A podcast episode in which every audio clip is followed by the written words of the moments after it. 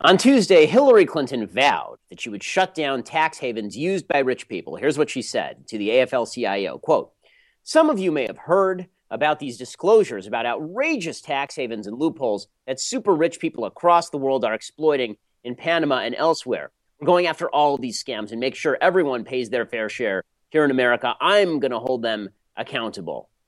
Question: Has Hillary Clinton ever actually met Hillary Clinton? You know, the lady who used the Clinton Foundation as a slush fund? The New York Post reported last April on its 2013 tax forms, which are the most recent available, the foundation claimed that it spent $30 million on payroll and employee benefits, 9 million in rent and office expenses, 9 million on conferences, conventions, and meetings, 8 million on fundraising, and 8.5 million on travel. Charity Navigator refused to rate the Clinton Foundation because, quote, its atypical business model doesn't meet our criteria. So Hillary apparently has never met herself, and I have lots of evidence of this. So, for example, all the way back in September, she tweeted, quote, to every survivor of sexual assault, you have the right to be heard. You have the right to be believed. We're with you. Hillary Clinton tweeted. You know, the same lady who went after Juanita Broaddrick and who slandered all of, te- uh, all of her husband's various mistresses as bimbos and, and talked about how they were just out to, to get her husband. And, you know, the same lady who once laughed about defending a rapist, that lady, she says that all people who allege sexual assault ought to be, ought to be believed because Hillary has never met Hillary. How about this one? In September, she said, quote, we have to end the flood of secret, unaccountable money that is distorting our elections, corrupting our political system, and drowning out the voices of too many everyday Americans. Yeah, Hillary Clinton said that. You know, after her husband's administration was enmeshed in a Chinese fundraising scandal and the Marc Rich pardon scandal, she said that after the Clinton Foundation revelations. Or how about in January? Hillary said, quote, there should be no bank too big to fail and no individual too powerful to jail. Yes, Hillary Clinton said that. She is the individual too powerful to jail. Or in 2014, she told a group of her supporters that political candidates, quote, have to be willing to answer the tough questions. It should be disqualifying to avoid answering questions. Hillary Clinton has answered a grand total of about seven questions in this election cycle, and most of them have to do with her grandbaby. In November, she told Jimmy Kimmel, quote, seriously, it really does matter what you're saying when you're president, and it probably should matter what you say when you're running for president. This is the same lady who said that it didn't matter. What difference did it make whether she was blaming the death of four Americans in Benghazi on a YouTube video? And I think most ironic of all is what she said just a couple of weeks ago, late March. She penned these words, quote, I will work to save and protect the lives of our nation's children. Hillary Clinton believes that you have the right to an abortion up to the point of birth. But Hillary Clinton has never met Hillary Clinton. She's completely foreign to Hillary Clinton, which is, of course, why she looks so awkward all the time because Hillary doesn't know Hillary. Now, Donald Trump infamously said there are two Donald Trumps. There are two Hillary Clintons, too the one who does corrupt and insanely leftist things, and the one who talks about it as though she's never met that Hillary Clinton. I'm Ben Shapiro. This is The Ben Shapiro Show. Beyond tend to demonize people who don't care about your feelings. So much to get to here on a Thursday, and we will get to all of it. But first, we have to say hello to our friends over at Hillsdale College. The American presidency, it is the most powerful office in the world, but it is not all powerful. It is not an empire, it's not a monarchy. You're not Napoleon. But all the candidates, or at least a lot of them, seem to view the presidency as an accumulation of all the powers that were delegated in the Constitution, that the president should have legislative power and judicial power and executive power. If you want to know more about what the presidency is supposed to do and how it's been betrayed by literally about eight generations of presidents, then all you have to do is go over to hillsdale.edu slash Ben. They have a new course there, a new course, and the course is called Presidency and the Constitution, hillsdale.edu slash Ben. And it's for adults, it's for kids. Hillsdale College is a great place to send your kids. It's also a great place for you as an adult to get educated about the issues that matter. They have an econ- they have an economics course, they have a they have a constitution course, and their latest is about the presidency. Sign up for free at Hillsdale.edu/slash/ben. You get a new lesson every week right in your inbox from Hillsdale's professors, and you learn how the Constitution protects us from would-be dictators so long as we know it. Okay, so obviously the, the races are both heating up. On both sides of the aisle, the races are heating up. And I want to start with the Democrat side of the aisle today, because we spent a lot of time on the Republican side of the aisle where even my old friends at Breitbart News are now projecting that Donald Trump is not going to have the requisite number of delegates to win the nomination on the first ballot. And if he doesn't win the nomination on the first ballot, he is certainly not going to win the nomination past that. He's just too crazy. If Donald Trump had any presidential ability whatsoever, If Donald Trump were able to turn it down from an 11 to even a 9, then maybe. But but if he goes in and he's short the delegates, no way they give him the nomination because he's just too alienating. The man has negatives higher than any politician in in modern American history. On the other side of the aisle, however, it's easy to forget just what a crappy candidate Hillary Clinton is. And Bernie Sanders is showing what a crappy candidate she is because Bernie Sanders is a terrible candidate. He's a 70 year old, 74 year old socialist loon bag from Vermont who, who speaks like, like a parody of a New York Jewish rabbi. I mean, Bernie Sanders is awful in every way. He doesn't know anything about, about economics. He doesn't know anything about how the world actually works. He thinks that Cuba and the Soviet Union are just halcyons of decency and equality. So Hillary Clinton has now been forced to get into the mud with Bernie Sanders. They're getting into the mud with each other which is basically the most unattractive mud wrestling contest anyone has ever fantasized about.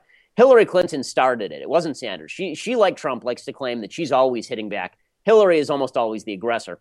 Hillary Clinton said that the other day that, that Bernie Sanders is not qualified for the presidency essentially because he hasn't done his homework. This followed hard on Hillary Clinton reading and talking about Bernie Sanders' interview with the New York Daily News, which we talked about yesterday where Bernie Sanders demonstrated he doesn't know about anything, but he likes to say equality and fairness a lot because those are the only two words he remembers because he may, in fact, be borderline senile. Hillary Clinton went after him for this. Here's what Hillary had to say about Bernie Sanders doing his homework. So the question, and I'm serious, if you weren't running today and you looked at Bernie Sanders, would you say this guy is ready to be president of the United States? Well, I think he hadn't done his homework, and he'd been talking for more than a year about doing things that he obviously hadn't really studied or understood. Uh, and that does raise a lot of questions. And really, what it goes to is for voters to ask themselves, can he deliver what he's talking about? Can he really help people? What do you Can think? he help our economy? Can he keep our country strong? Well, obviously, I think I'm by far the better choice. But do you, and, but do you think you know, he is qualified and do you think he is able to deliver on the things he is promising to all of these Democratic voters? Well, let me put it this way, Joe. I think that what he has been saying about the core issue in his whole campaign uh, doesn't seem to be rooted in an understanding of either the law or the practical ways you get something done. And I. Right. I mean, Hillary's saying he's unqualified. That's what she's saying. And, and she says, I'm going to leave it to voters. I called him unqualified, but you make the decision as to whether I called him unqualified. So Bernie Sanders responds, and he responds in kind. And that's basically been his pattern throughout the campaign. Hillary has been supremely vicious to Bernie Sanders. She sent out David Brock to suggest that Bernie Sanders doesn't care about black lives. She sent out surrogates to say that Bernie Sanders is a sexist for deigning to run against the most powerful vagina humanity has ever seen. And and th- this is the campaign that she's run, and he's responded. I mean, the way that he's responded is by saying that Hillary Clinton is basically entitled, that Hillary Clinton uh, is is is not sufficiently leftist, right? She's not sufficiently ideologically pure. He stayed away from from her corruption for the most part. Um, but Bernie Sanders finally hit her back yesterday. He finally kind of unchained the dogs. He he he let the dogs out, so to speak. Woof woof woof woof. And here was Bernie Sanders going after Hillary Clinton, saying she too is unqualified. Remember, Hillary hit first. Here's Bernie responding.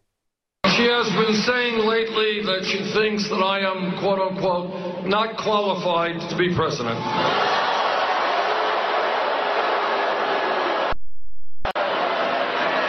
Well, let me let me just say in response to Secretary Clinton, I don't believe that she is qualified if she is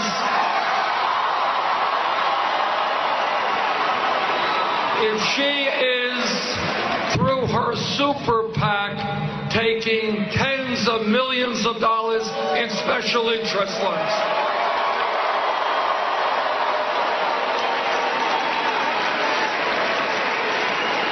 I don't think that you are qualified if you get $15 million from Wall Street through your super PAC.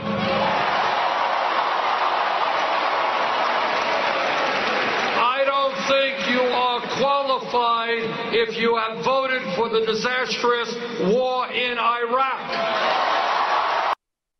And so there's Bernie Sanders unleashing his inner llama. The llama is free and it's roaming the earth. And he's right. Okay, from a leftist perspective, he's right. Hillary Clinton pretends to be sufficiently left but she takes lots of money from Wall Street. She did vote for the war in Iraq. He's not even going after the parts where she's most vulnerable. He's still being nice. Right? Hillary Clinton is a criminal. She's a felon. She hid classified information on her private server and had all of her aides set up private servers so that none of this would be subject to the scrutiny of the public. And she put all of our national security information that went through her inbox at risk in order to protect herself, right? Hillary Clinton is a criminal. She is a criminal. But he's not attacking her on that. He's attacking her precisely the same way she attacked him. She says Bernie Sanders is unqualified because he's ignorant about law, and he says she's unqualified because she is not sufficiently leftist. Now, watch as Hillary's spokespeople play victim. So, this is the game Hillary plays. She hits first, and then if you hit her back, she says, Oh, but I'm a girl.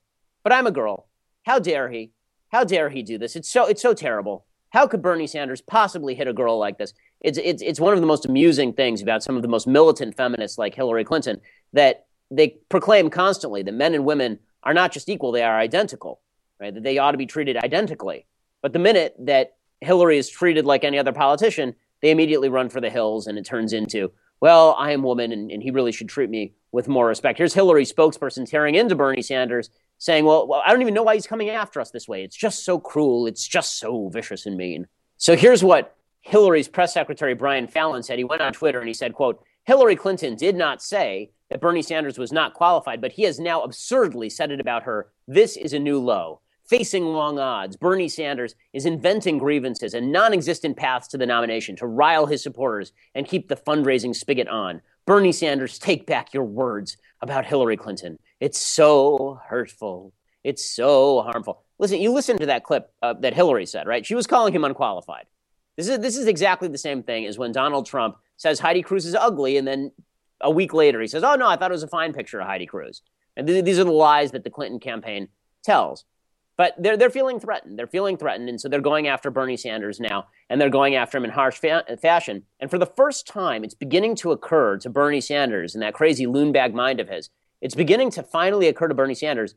He might be able to actually steal this nomination away from her. The, the race on the Democratic side is significantly closer than the race on, on the Republican side in terms of both delegates and also in terms of the percentages of votes that are, that are being won. Donald Trump's only won about 37% of all Republican votes. Bernie Sanders is solidly in the 40s, and he's won six of the last seven states and six in a row. Right? Bernie Sanders actually has some momentum right now. And so Bernie Sanders has decided to double down on that momentum. He said today, as I've been predicting this for literally months, literally, I hate saying I told you so, that's a lie. I love saying I told you so because I say it so often. And it's just one of my favorite things to say. But I've been saying for months that if Bernie Sanders actually wanted to win the nomination, he should endorse slavery reparations. He needs to win minority votes. The best way to do that, unfortunately, if you're a Democrat, is to pander nonsensically. Now Bernie Sanders is doing it. He says he wants to formally apologize for slavery. I wasn't aware Bernie Sanders held slaves, but I guess that's a new revelation. He wants to apologize for slavery. And also, Bernie Sanders says he wants a form of reparations. Here's what he had to say. Senator Sanders, will you, if the next president of the United States, make that necessary and overdue apology? You want the short answer? yes.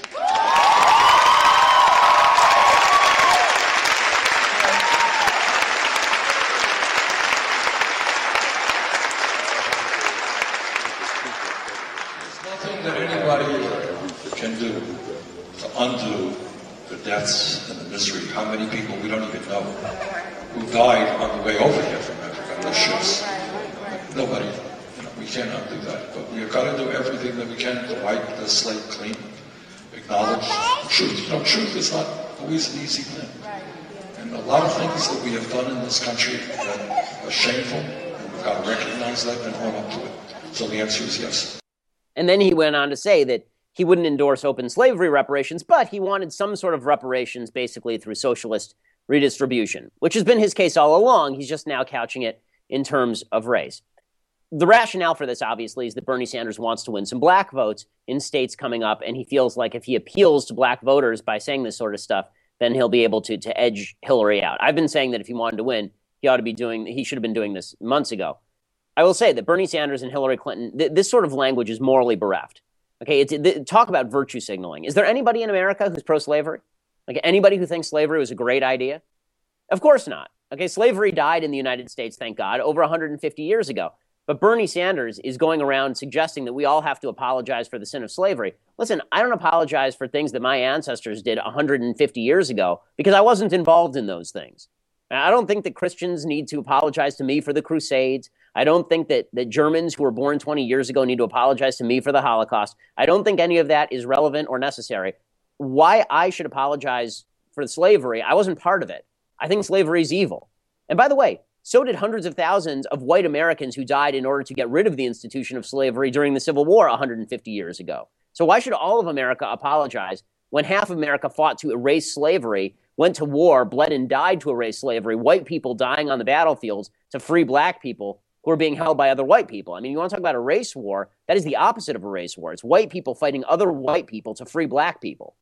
That's an amazing thing. It's an amazing moral moment for the United States, right? But but Bernie Sanders plays it as though slavery is the enduring legacy, as opposed to the opposition to slavery and the fighting of slavery and the civil rights movement and all the rest of it. it it's really it's really quite sickening, and it's this sort of stuff that actually leads black communities to a sense of victimhood that does not help their children. If you tell your kids, no matter what, they're victims of a society that still thinks slavery is okay, then you know, you're, you're, you're bound to create a generation of dependent children. Because if they really believe that the decisions they make are being, being quashed by a system of people who are still secretly pro slavery, you know, unlike Bernie Sanders, who's a really good guy who dislikes slavery, you're going to create dependency and misery for, for generation upon generation. But pause here and say hello to our other sponsors, Reagan.com.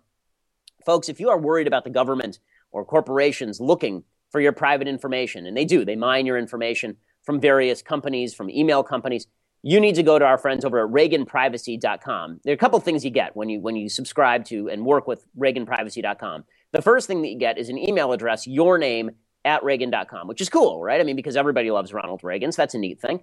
And and then second of all, they pledge to you that none of your information will ever be handed over to the government or to private corporations to market to you. So it's a good way of protecting all your private information in an age when everybody is out to get that information. If you go to reaganprivacy.com right now, you get two weeks free. So go to reaganprivacy.com right now. Check it out. Okay, so on one side of the aisle, you have Hillary Clinton, who's really feeling the arthritic fingers of, of Bernie Sanders beginning to encircle her cankle. And on the other side, you have Donald Trump, who's beginning to feel uneasy. He's feeling uneasy. And so he's entered into basically two separate strategies two separate strategies. One is more Trumpism, where he's going to double down on being Donald Trump. And the other is that he's going to now try to be a policy wonk. Neither of these strategies is destined for tremendous success. So, first, the more Donald Trump side of, well, actually, let's start with the policy side of Donald Trump. So, Trump's senior policy advisor, Stephen Miller, who is a friend of mine, and Stephen I've known for many, many years. He worked for Jeff Sessions in the Senate for a long time. He was his immigration advisor moved over to the Trump campaign in the last couple of months. Now he's a Trump surrogate. He says that Trump is about to give a series of detailed policy speeches, which is shocking for two reasons. One, that Trump actually has policies, and two, that Trump knows how to read. These are, these are two actual shocks. So here is Stephen Miller talking about Trump's upcoming grand policy speeches in the mold of Abraham Lincoln. As you've maybe seen, we're going to be doing a series of policy speeches getting into more detail about the issues that have animated the campaign and that have been at the center of this election. And again, I would really say three of those big issues are foreign policy, trade policy, and immigration policy. And Lou, this is something you've covered so much. But in those three areas, the political class has drifted far away from where the voters are, whether it's reckless interventionism, whether it's shipping all of our manufacturing jobs overseas, or whether it's admitting such a large number of migrant workers that you can't earn a fair wage in America. Okay, so, so he's saying that we're going to get trade speeches from Donald Trump. He's going to inform us on how trade works. Donald Trump is absolutely ignorant as to how trade works. The, the, the people who want to put up trade barriers, these are people who basically want to subsidize one class of people at the expense of other classes of people. And if you're a member of that subsidized class, I get it. If you're if you are a member of an industry that's dying because companies can get the labor cheaper elsewhere, I understand why you're upset. I understand why you want tariffs. You're still a welfare queen. You're still somebody who's who's interested in in taking corporate benefits from the government, but at least you're personally interested. If you're just somebody who doesn't understand economics, let me, expl- let, let me break this down for you. Okay, there's a basic economic concept. It's called comparative advantage. Comparative advantage suggests that even if I, Ben Shapiro, am great at making many different types of products, I should instead specialize in the thing that I'm really good at and use the income I make from, from producing that product to pay somebody else to make the other products for me. So, for example, if I'm great at making laptops and I'm also great at making t shirts, I should spend all of my time making laptops, even if I'm better at making t shirts than you are, because laptops are a higher end product. They're more expensive, there's more of a profit margin. And then I'll take the money I use from that and I will trade it to you to make the t shirts. Because if you spend all your time making t shirts, you're going to make more t shirts than if I spend half my time making t shirts and half my time making laptops, right? This is the basic concept of comparative advantage. And this is why trade is good, right? What, what, the, what the left and what Trump, as an economic leftist seek, on trade, seeks to do is get rid of the good deal in comparative advantage. He wants to force everybody to make both the t shirts and the laptops, right? So America has to make both t shirts and laptops. Somebody tweeted me the other day on this. They said, well, and it used to be in the Eisenhower era that 95% of all clothing in the United States was produced in the United States. And I said, right. And now we have iPhones, right? Because it turns out that we shipped all those jobs to Vietnam. Are we better off? Would we, would we be better off if, if we were still making t shirts? They are mutually exclusive. They're only 24 hours in a day and there's only so much money on the table. How you invest that money and where you spend that time determines whether you are a developed economy or whether you are a less developed economy wasting money on inefficient resources. So all of this sounds cold because economics is not a particularly warm subject. And that's why tariffs tend to appeal to particular groups of people. But the idea that Trump is going to lay forth any sort of coherent policy is nonsense.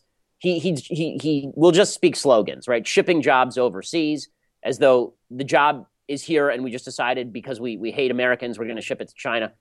It's Bernie Sanders' trade policy. Okay, the reality is the job is is the job is a piece of labor for a wage that is negotiated. That's what a job is. It is labor for wage. That is it, it's labor. It's labor for price. Right? It doesn't exist inside borders. It doesn't exist for specific groups of people. It is just labor being provided at a certain price. If you can get the better price elsewhere, you will go elsewhere, and there is nothing immoral about that. What seems to me more immoral is to penalize the person who's willing to take the lower wage by saying they're not allowed to take the lower wage. But Trump will apparently talk about trade. He'll talk about immigration in detail. And, and if, if his AIPAC speech, his, his speech at the American Israel Public Affairs Committee is any indicator, when he speaks on policy, he looks slightly awkward, but he's capable of reading a teleprompter. And, and you know, he'll, he'll, he'll give his policy speeches, and every so often he'll break to inform you that not only does he know about trade, he knows the most about trade because he has a very big brain and he will use his his very big brain to come up with great, fantastic, unbelievable trade policies bigly. Right? This is this is what he will do. So I don't think that's going to work. I think most Americans look at him speaking policy, and as Samuel Johnson said in sexist fashion about a woman talking intelligently, he said it's not. He said it's like a dog walking on its hind legs. You're you, you're you're not so surprised. The, the, the surprise comes in that the, the dog is doing it at all, but you don't expect the dog to do it well. That's Donald Trump talking policy, right? It's it's the, the, the surprise is that he's he's doing it at all. You don't really expect him to do it particularly well. So I don't think that's going to work. I mean, him talking policy versus Cruz talking policy, no contest. And then his second strategy is to just double down on being Trump because these are the only things in his arsenal. So his latest strategy is to deny that polls exist. So the man who has spent his entire run talking about how the polls are everything. He's winning in all the polls. Let me tell you, the polls are the most important thing. The polls are so big. They're so huge. The polls, the polls. Now his advisors are saying, don't look at those polls. Pay no attention to the man behind the curtain. Those polls don't even exist. Here's a Trump advisor explaining that women don't have an issue with Donald Trump and the polls are all just manipulated. I don't agree with any of those polls and any of those numbers.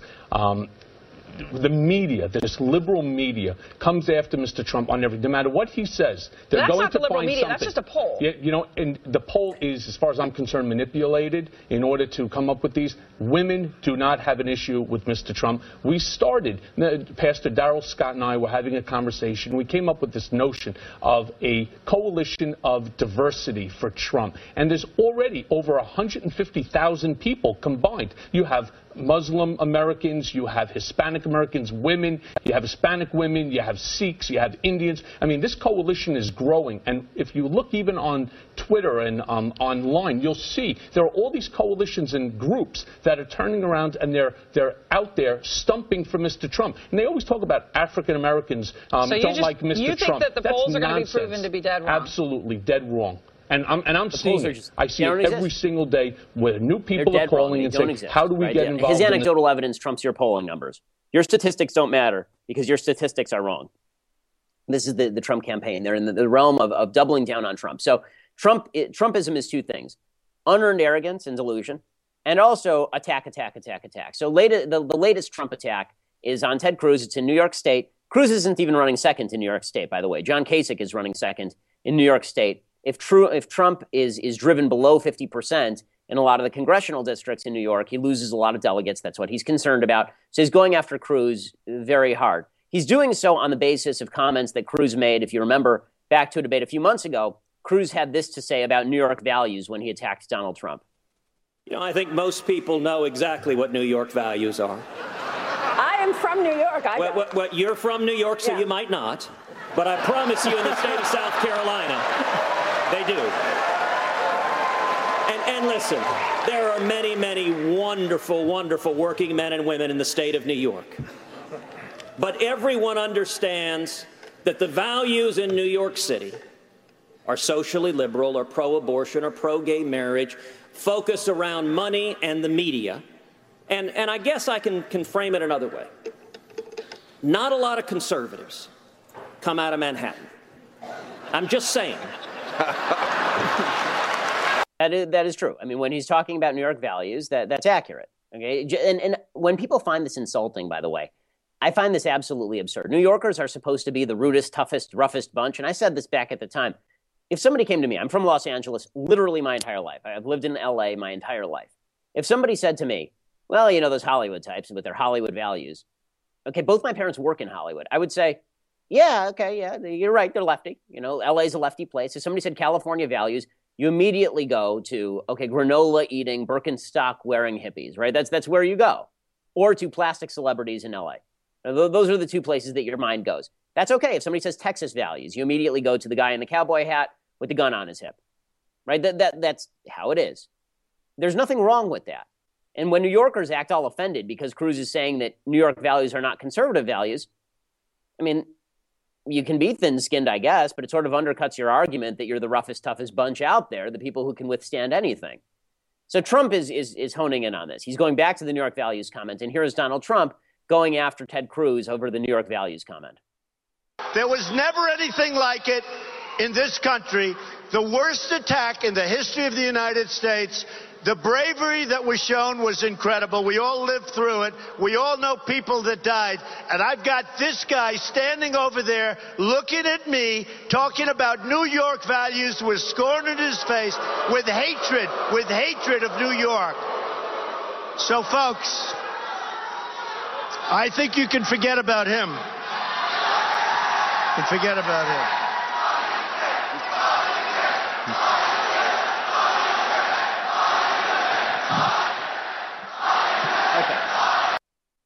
And I can't really hear what they're chanting there, but, but the bottom line is that, that, that the idea is that Ted Cruz is somehow disloyal to America because he ripped New York values.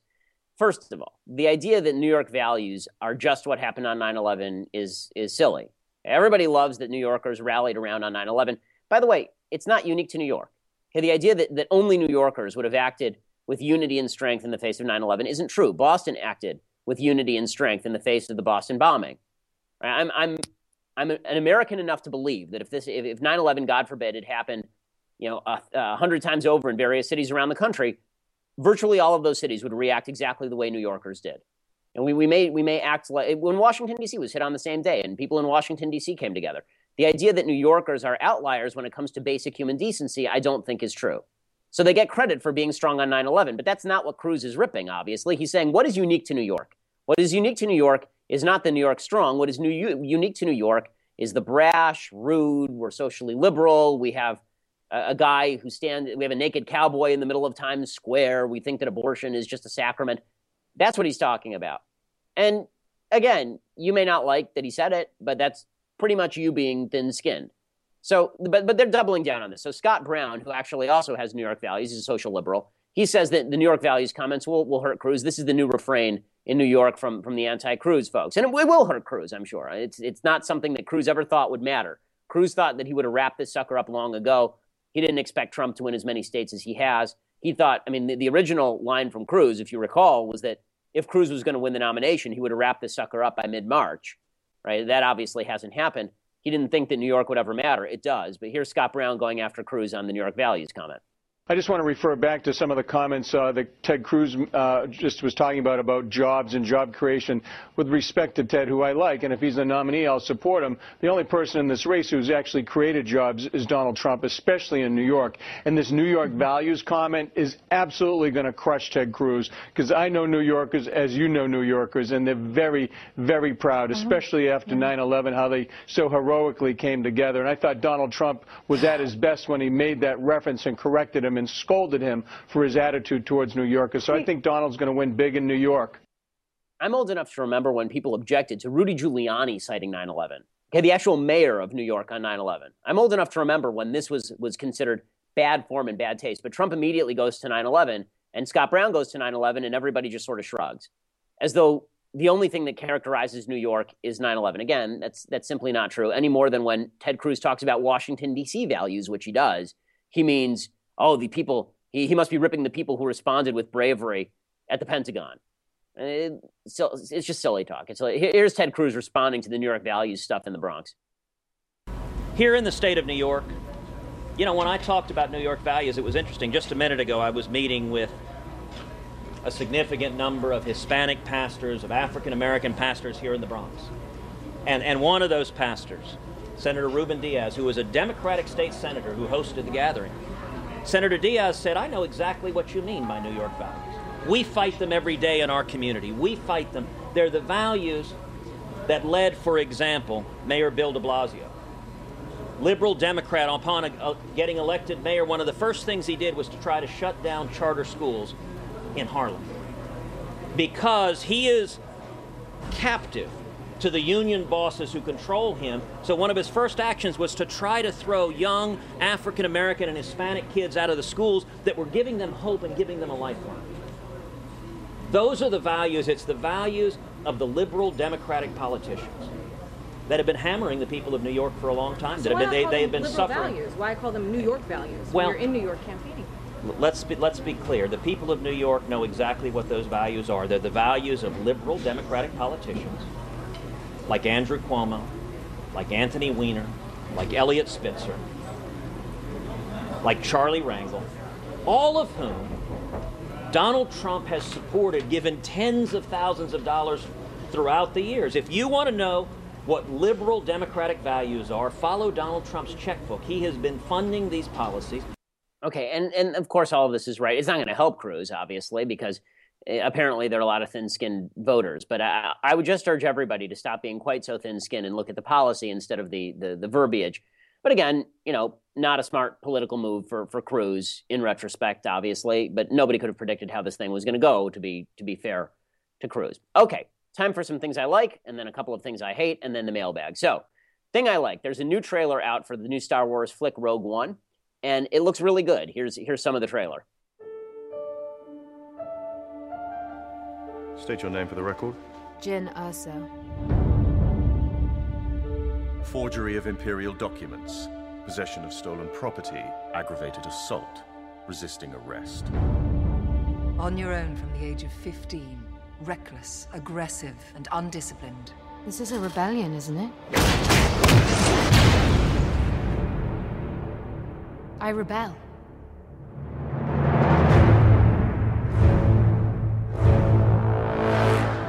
We have a mission for you. A major weapons test is imminent. We need to know what it okay, is. So, so that, that's enough of it. So this, the bottom line here is that this is the, the origin story for how the, they got the plans for the original Death Star that Luke Skywalker blew up. At some point, they'll make a Star Wars movie that doesn't center on the Death Star, but this was obviously the origin story of, of that. Uh, the, the theory, there are a couple theories that are floating around as to who this gal is. Um, some people online who are who are more of the fretful types, they say, well, she's just another Mary Sue, which is a term in science fiction, uh, meaning that it's just some girl who's absolutely heroic and perfect in every way, like Katniss Everdeen, uh, who stands out in every way. And you don't really know how she got her skill set; she just has it. Uh, and and so they're saying this is just another one of those. Disney has been attempting to promote female heroines over and over in these flicks because originally the series was very male centric. I don't happen to care very much about that. You know, if it's a girl, it's a girl. If it's a guy, it's a guy. It annoys me if they're purposefully going overboard, but aside from that, I, I really don't care. The, the the part of this that so so the other theory is that this this gal is going to end up basically being Rey's mom, you know, from the from the new Star Wars flick. That this this this gal will end up being the mother of Rey. She will end up being a lover of Luke, basically, and uh, and they together will produce this child. So the movies will will end up tying together. That's that's the going theory here. So we'll see how it turns out. Um, but I think that at this point, evergreen description of Star Wars flick: young rebellious girl signs up with rebellion to blow up Death Star. This will now be every movie ever made in the Star Wars in the Star Wars canon. So that's that's exciting. Okay, time for some things that I hate. So last night I was speaking at Penn State, and uh, it was, shall we say, dicey. Here is here is a taste of what it was like. No.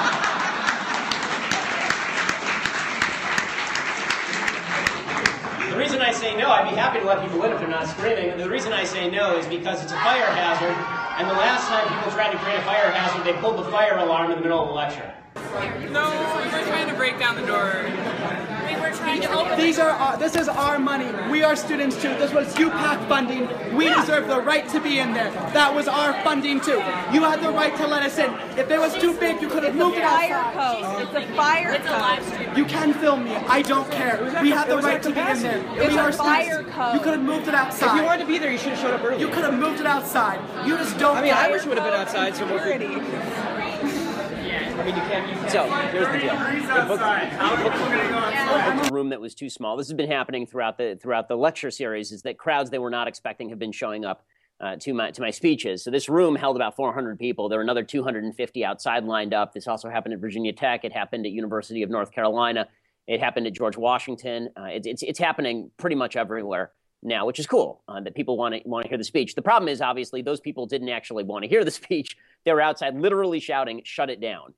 Right? So they, if they wanted to come in and sit quietly and listen to the speech and then ask questions, that's perfectly fine. But they didn't want to. They wanted to actually shut it down and maybe commit acts of violence. I mean, there, there, there are points during the speech at which these, these ideological fascists were pounding on the door, like literally pounding on it, trying to break in. There was one point where a guy broke through and shouted something to the effect of, Come out here, bitch, which was not something I was inclined to do after he shouted at me, Come out here, bitch. That seemed like a, a poor, a poor idea. So th- this is how things are on campus. If you haven't been watching closely, folks, at what's happened to college campuses, this is new. What's happening in the last couple of years is new, and it's much worse than it was even 10 or 15 years ago. I was flattered, however, that these folks decided to to send me some notes. Here's a picture of the notes that they sent me. Ah, there it is. Yeah. So they're, they're the notes. They, they dropped a bunch of notes inside the cracks of the doors, calling me racist and horrible. Um, but uh, I know these are nice Valentines, but really, guys, I'm flattered, but I'm taken. Sorry. Okay, time for a couple of questions from the mailbag, and we'll do what we do every week. So that means that if you are a subscriber, you can see me visually right now, then I'm going to flash a number up on the screen. If you include this number in your mail, then you will be given priority in the mailbag. And we get literally hundreds of emails a week. We get probably 100 emails, fan mails a day. So priority matters. Here is your number. Ooh, okay. Include that in the subject line of your email, and you'll be given priority. All right. Okay. So here, here's the mailbag. First, William. He writes, I think the push for a new economic system based on the notion of combating climate change or global warming is terribly flawed. However, I do see, do see a more advanced future in which some of the technologies environmentalists and those on the left speak of are main aspects of our lives. How do you suggest we get to that point? Incentives for the private sector, tax breaks, etc. I can't see you suggesting more government agencies partaking in the development of new technologies. So the answer is that, thank God, the market provides impetus for developing more environmentally friendly technology, but they also have to be efficient. So we did this, by the way. It turns out that, that Germany, you know, before they, it, it, it's amazing how the environmental left shoots itself right in the foot. Germany used to rely largely on nuclear power, which is totally environmentally friendly. Then there was a campaign against nuclear power, and suddenly the number of coal plants in, in, in Germany skyrocketed you can come up with really good technologies, but the left tends to oppose them on, on other environmental grounds because the left's agenda here is not technological advancement, it's the opposite. The left actually wants to return to the living standards of the 1930s, 1920s. because then we can all be more equal. What they're looking for is global economic redistributionism, not development into a cleaner age. If they cared about development into a cleaner age, then presumably they would let the market do its work because technology has been getting cleaner for your lifetime, my lifetime, and our parents' lifetime. This is why the, the gas mileage on your car has been going steadily in the right direction. It's not because of CAFE standards, it's not because of government regulation, it's because there's a demand for cheaper cars that move more ground for, for the same amount of gas. Seth writes From what you see right now, is Cruz still able to win this election? Would he be able to win in a contested convention? If he did, would the Trump supporters ditch him and cause him to lose in a general election? Okay, so Cruz cannot win outright the nomination. He doesn't have enough delegates. Would he be able to win in contested convention? I think that's the most likely outcome at this point. I think if it's contested, Cruz ends up with the nomination because no one's going to hand it to Trump, and Kasich is just sitting around for no reason because he's a delusional raisin of a man. If, if he did, would Trump supporters ditch Cruz? Maybe they ditch Romney. I don't think all of them would. I think that some of them would. Some of them would unify behind Cruz. Um, but the same worry should hold true for the Trump supporters. There are a lot of Cruz supporters who would not back Trump, including me, because I won't back Trump under any circumstances, as I've mentioned before. Second question from Seth I've debated with this kid I hardly know a couple of times now. He supports Bernie Sanders. I've shut down all of his arguments. The one thing he hides behind is he states the top 1% get tax breaks and loopholes. Is this true? No, that's not true. Tax breaks and loopholes are called deductions. People at the upper echelon tend to take more deductions because they are paying more taxes and spending more money. It's not like there's an, an income barrier beyond which you get certain tax breaks. That's not how taxes work. There's nothing in the tax code that says you're earning over $400,000 a year. Congratulations, here's a loophole. That's not how the tax code works. Georgia writes, What is your favorite food? Is it hard to eat kosher on the road? Yes, it is hard to eat kosher on the road. Um, my, th- this is how I stay skinny, essentially. I exercise and going on the road. This is how I stay skinny. Uh, my favorite food, uh, well, I used to really love ravioli. Ravioli is spectacular. I could put away we used to get frozen ravioli. I'd put away like three bags of that stuff. I'd put away like 30 ravioli at once. They're, they're unbelievable. Sarah writes, Do you support Bitcoin? Why or why not? The truth is, I, I really don't know that much about Bitcoin. I, I, don't oppose alternative forms of currency as a general rule, so long as they're, they're verified and so long as there's something backing them. I do like the idea, uh, if the question is about private currency, so long as the government is manipulating currency, I'm fine with the idea of a private currency that's more pegged to current value than whatever Janet Yellen decides this week. James writes The 11 tactics for destroying leftists in debate are effective. But what strategy would you suggest in softening a liberal's perspective? Not all of them are intrinsically evil, just misinformed. Agreed. You have to meet people on their own level. So the 11 debate tactics that I talk about are debate tactics. They're for debate. For discussion, you have to actually get to the root of what the left is talking about. What do they want? And you can't allow them to stand on moral superiority because leftist perspectives are not morally superior. You can talk about that. Once you get past that argument, once you get past the moral argument where they say, I'm moral, and you say, no, really, your perspective is not moral, it's immoral, you can argue about the morality itself, and you can try to come to some, some consensus, which you may be able to do. Uh, or you can move on to the, effect, the efficiency and efficacy of policy. That was sort of the rest of the discussion with Piers Morgan that nobody pays attention to that I had on gun control, is me trying to peg him down to policy so that we could come to some sort of consensus. He refused to do it because he didn't know anything about policy. Nick writes, can you please do a short segment on the new lawsuit from the U.S. women's national soccer team? They are suing for wage discrimination. There are a whole bunch of flaws with their argument, citing that the women's team gets paid less than the men when the women brought in $20 million more than the men's team. This is misleading because they had a World Cup last year while the men did not. Right? This is, this is true. The main point I find troubling is that they are complaining about a payment plan that they set up. Well, yes, uh, you know, you're, you're summing it all up. I mean, the idea is if you don't like the contract, don't sign the contract. I'm seeing that, that women in tennis are complaining about the same thing. Well, we generate revenue, so why shouldn't we get paid the same as men? Well, if you think you should be paid the same as men, then hold out. Hold out. You can do it. I'm not against, by the way, private unions. I'm not against private strikes. What I'm against is kneecapping people who refuse to engage in your strike. So that you can't do. Ramin writes Is the gun control debate still a losing battle for leftists? Yes, it is. There are 300 million guns in the United States and 100 million gun owners. That is a losing battle for the left. Jimmy writes, I saw from your Tuesday and Wednesday podcasts you are away from the West Coast and on the East Coast. I'm from Dover, Delaware, which is uh, near Salisbury, Maryland, and I now live in Brooklyn. As a subscriber, I'm wondering how I can see where you're touring. Uh, all you have to do is go to dailywire.com. We've been covering it in detail, go to my Twitter feed. I tweet out the periscopes and the videos as they come out. Alex writes If no Republican nominee receives a majority of delegates during primaries and caucuses, who do you realistically see getting the nomination from a brokered convention? As I say, I think that Cruz will likely be the winner of a brokered convention because going completely outside the box, that's likely to alienate pretty much anybody. Final one from Jeremy. He writes What are your thoughts on the argument to be made on immigration into the United States? Why does anyone even focus on the Muslim issue? Doesn't it make the most sense to approach this issue by arguing we should not allow anyone into the country that cannot be properly vetted, plain and simple? Yes. Yes. And we should have a, a, an, an a religious basic philosophy test as well to determine whether you are in line with Western civilization and Western freedoms. And if we can background check you and you agree with those principles and you're not going to go on welfare, then welcome in. And if not, then no. And that holds true across the board. That holds true across the board. Well, folks, that's it for the mailbag this week. Again, if you want to write into the mailbag next week, write me with this number. Ooh. And, uh, and you'll be given top priority. Have yourselves a merry little weekend. We're going to be at University of Michigan tonight. Uh, we are expecting fireworks because it seems that the fireworks follow me because I'm just that hot. So it'll be it'll be good times. Check us out and have yourself a wonderful weekend. We will see you on Monday if indeed you're alive and so am I. I'm Ben Shapiro. This is the Ben Shapiro Show.